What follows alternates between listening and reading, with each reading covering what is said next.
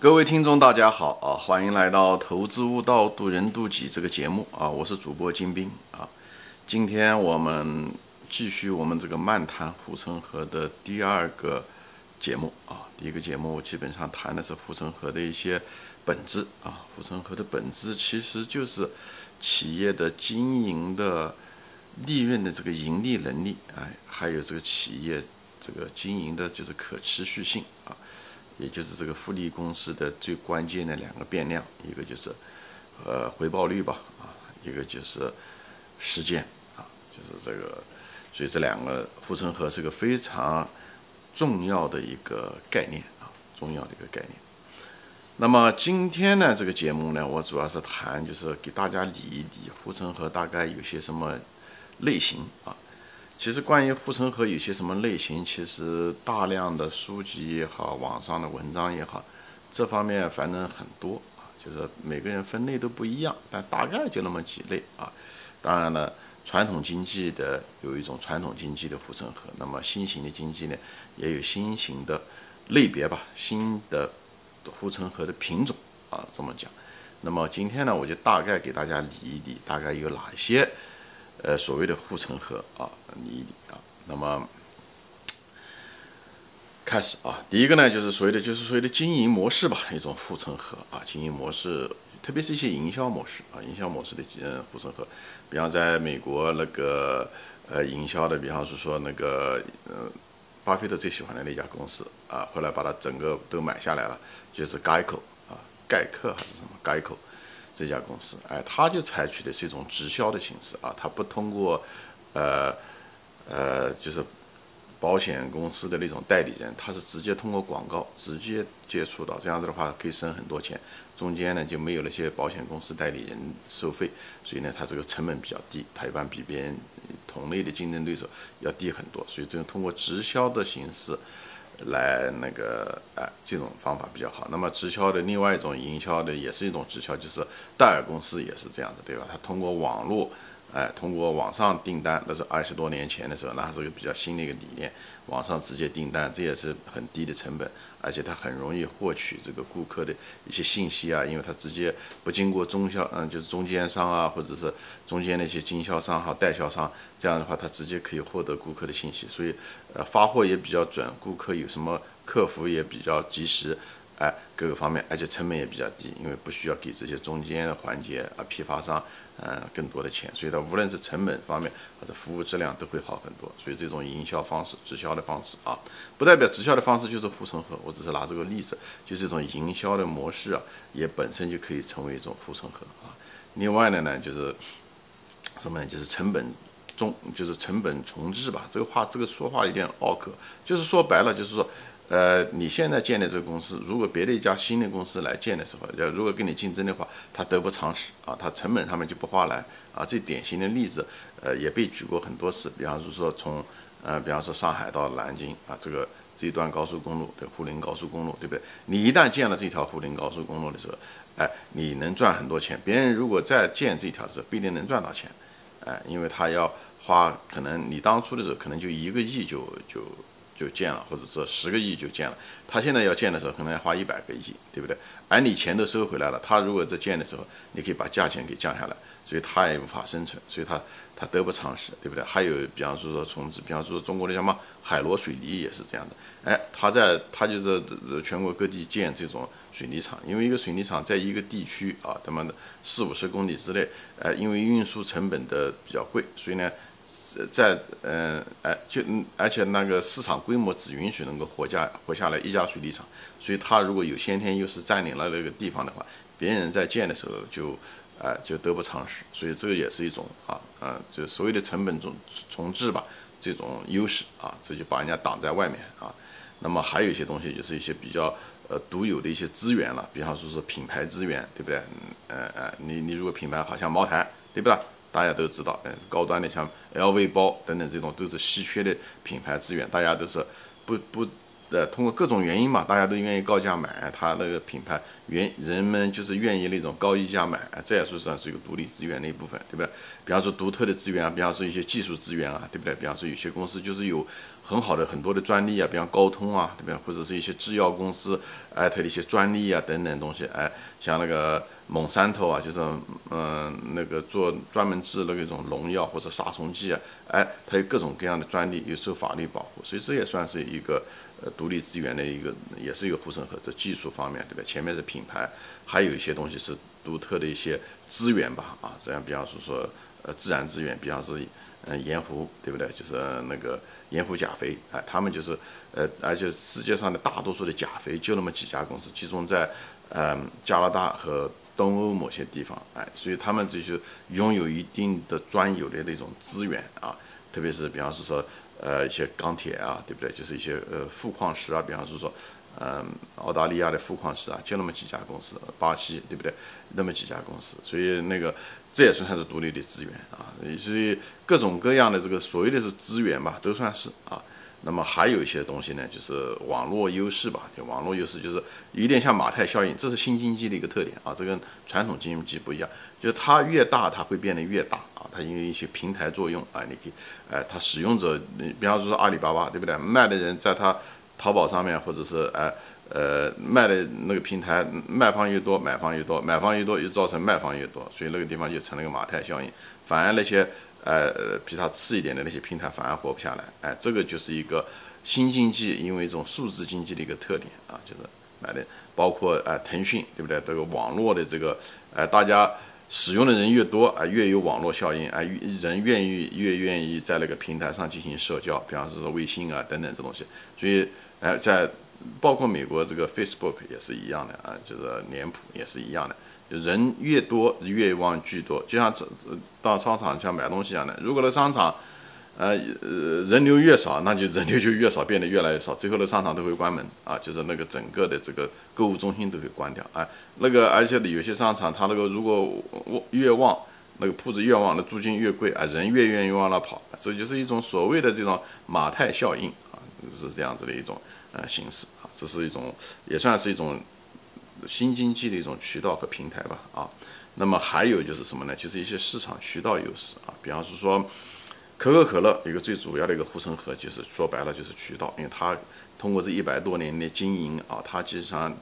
就是它的可口可乐卖到每一个超市，嗯嗯，小小到一家便利店啊，大大到那种连锁店、大型超市都有它，它无处不在。哎，这个东西渠道其实优势是很大，因为需要花很多钱、很多时间，你才能跟那些渠道商啊、超市啊打交道啊、谈合同啊等等这东西，这不是一天两天可以形成的，这需要很长很长时间啊，这个需要的成本也很高，那种一般的竞争对手是很难进来的，因为无论是信用的问题啊等等，这渠道的优势很大。那中国做这个渠道做的挺好的，就是什么呢？就是那个娃哈哈也是一样的。哎，这种他就是可以把娃哈哈可以卖到任何一个角落，甚至卖到新疆的一个鬼不生态的一个便利店，他都可以做到。这是需要时间和资源啊，成本在里面往里面填，慢慢慢慢的进去。所以竞争对手很难跟他竞争，就是这个道理。因为之间有很多的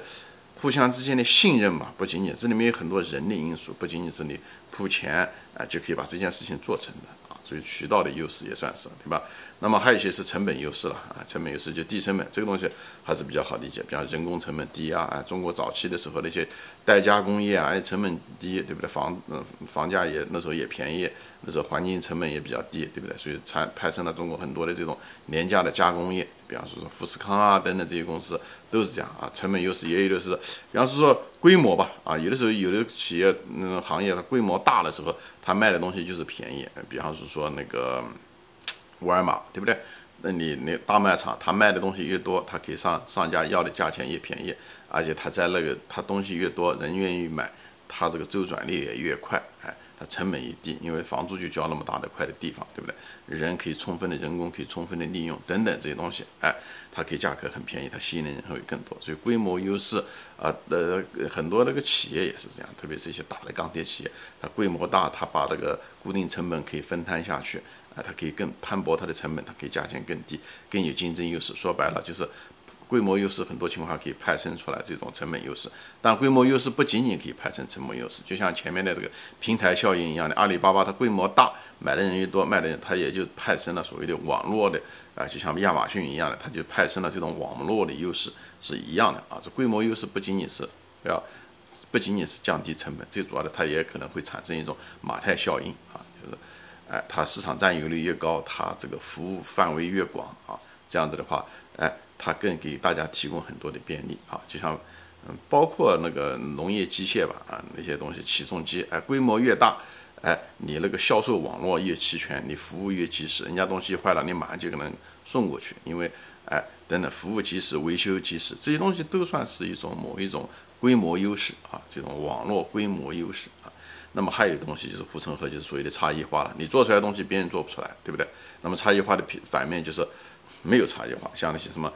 糖啊、盐啊这些东西啊，因为大家都都吃的味道都是一样，所以这些东西，呃，你很难有品牌。所以大家吃的糖盐，你很难看到有什么品牌的就很少啊。反而那些，比方是说，呃，哎，这个呃巧克力，它反而在世界上哎都有这种品牌作用。为什么？那种巧克力像巴菲特买的那个喜事糖果啊，它那个东西它就有品牌作用。因为巧克力大家吃起来的时候是是有差别的，那个口味是有差别的，所以有这种差别就能够建立这种。呃，护城河啊，就有人愿意愿意多花几块钱买你那个东西，无论是品牌的作用还是味道的作用，不管是什么原因，哎，人家就愿意买。在这地方就是涉及到的就是一种差异化。你差异化说白了就是你能做出来，别人做不出来。你也许是因为技术的原因，哎，你懂那个工艺，懂那个技术，哎，比方说说世界上的那个做那个糖尿病的那个药，就是那个嗯，哎，就是治疗糖糖尿病的这些东西，哎，这些东西世界上。真正能治疗糖尿病的这些胰岛素这些公司工艺非常复杂，所以呢，也就实际上只有那么几家公司可以做出来，国内行业就那么一两家公司，所以这时候是给它一定的护城河，好吧？这个东西算工艺啊，差异化，这差异化的内容涵盖很多，我就无法展开说了，我就大概给他，主要是这次给大家理一下子。还有就是成长性，成长性也算是个护城河啊，很多人忽视了成长性。一个企业它能够或者一个行业不断能成长，它本身就有延续性啊，本身它成长说明什么？它需求比较旺，它本身就说明它盈利能力比较强啊。像它特别是现在中国的这个医药行业，它成长性就是很好，因为中国的老龄化问题，所以这个本身就是一个所谓的护城河。它也许不是一个企业范围的护城河，但它至少是个行业范围的一个护城河啊，成长性高，进入门槛又高，对不对？因为大家不是制药要允许，那要大家。国家要允许，哎，而且制药这些配方这些东西不是，哎，不是一天两天能做成的，所以这个也算是啊一种成成长性。那么还有一些东西，就比方说一些当地的一些资源，这也算是啊当地的一些资源的一些护城河。比方说说，嗯，比方说说巴菲特以前买的那个报纸吧，就是《华盛顿邮报》啊，《华盛顿邮报》当地的一个报纸，其实最大的那个报纸比。第二名的报纸要强很多，为什么？这个有一点类似于网络效应，对不对？我是老大，我是报纸中的老大，对不对？看我这订阅率最高，所以我这个当地的这个愿意看报纸的人，可能都愿意。你要买报纸，肯定价钱都差不多，那肯定买最大的报纸了。这上面新闻是最多的，对不对？资源最多，所以订阅量也多。那么那些想做广告的那些餐馆也好，呃呃，这些服务商也好，产品商他想卖产品，他一定也是想到这个报纸上。所以，所以这个，呃，这个当地的资源可能跟这个网络马太效应也有一定的关系。它只是通过一种线下的一种形式，哎，来做这件事情，一种网络效应，哎哎，它也能够做到这一点。所以这个，所以报纸当地的最大的报纸往往赚钱最多，它发行量多。利润率也高，因为它广告商它可以收人家广告费更贵，对不对？而且它是当地的第一家报纸，它可以卖的报纸可以稍微贵个五分钱都可以，这都是。而它生产的那个雇的员工也好，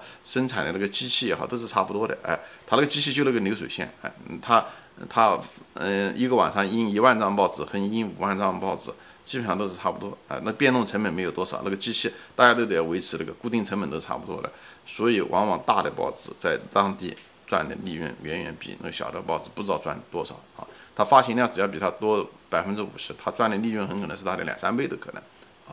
所以这个是一样的。还有，比方说，还有一些新经济吧，一些新经济的护城河，比方是说流量优势啊，流量优势大家都知道，像腾讯啊这种，它都是有流量优势，它可以通过流量，它可以引流，对不对？它像，比方它引流给拼多多啊，一些游，还有一些做一些游戏啊、广告啊等等这种，通过人家用他的游戏平台啊，可以做广告啊，哎，各种各样的购物啊等等，哎，它都可以引流，引流本身就是一个优势，流量优势啊吧，可以这样讲啊。等等，还有一些，比方说是大数据的优势吧，啊，大数据的优势，比方说谷歌啊、百度啊，对不对？特别是谷歌，只有这个引擎，OK，那么它引擎只会越来越厉害，因为什么？它不仅仅是它通过数据来整理，它最主要是通过使用者，因为用的越多，它收集的这个使用者的这个数据越多，所以呢。最后的时候，它那个引擎会变得越来越发达，它给那个搜搜索的那种效果更好，人家更愿意用，哎，这也是一种马太效应，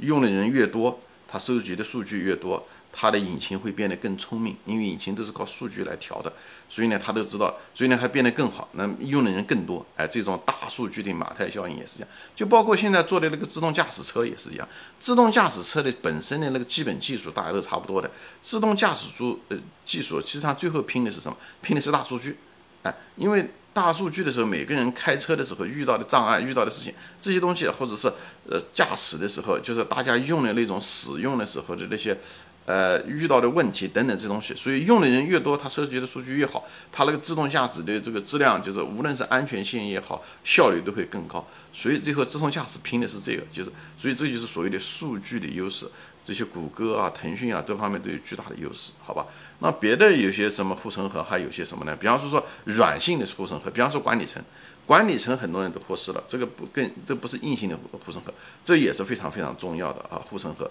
啊这种人才的护城河。比方说分众传媒吧，分众传媒那个江南春就算是一个，他们也是算是分众的一个护城河吧，因为他懂得，他是真的懂这个，呃，哎，就是这种广告啊，这种实体广告，他在这方面是很内行，是个专家，他跟一般的职业经理完全不一样，所以他懂这些东西，在在职业竞争上面会好很多。比方说说华为的任正非吧。啊，他懂这个企业，他他企业文化也好，各个方面也好，哎，大家都信他，威信也比较高，哎，这些东西都是很重要。比方说是包括拼多多的那个老板，就是那个黄峥，年轻人也是非常有潜力啊。他对事物能够分析的一种本质啊，他对这种零售的那种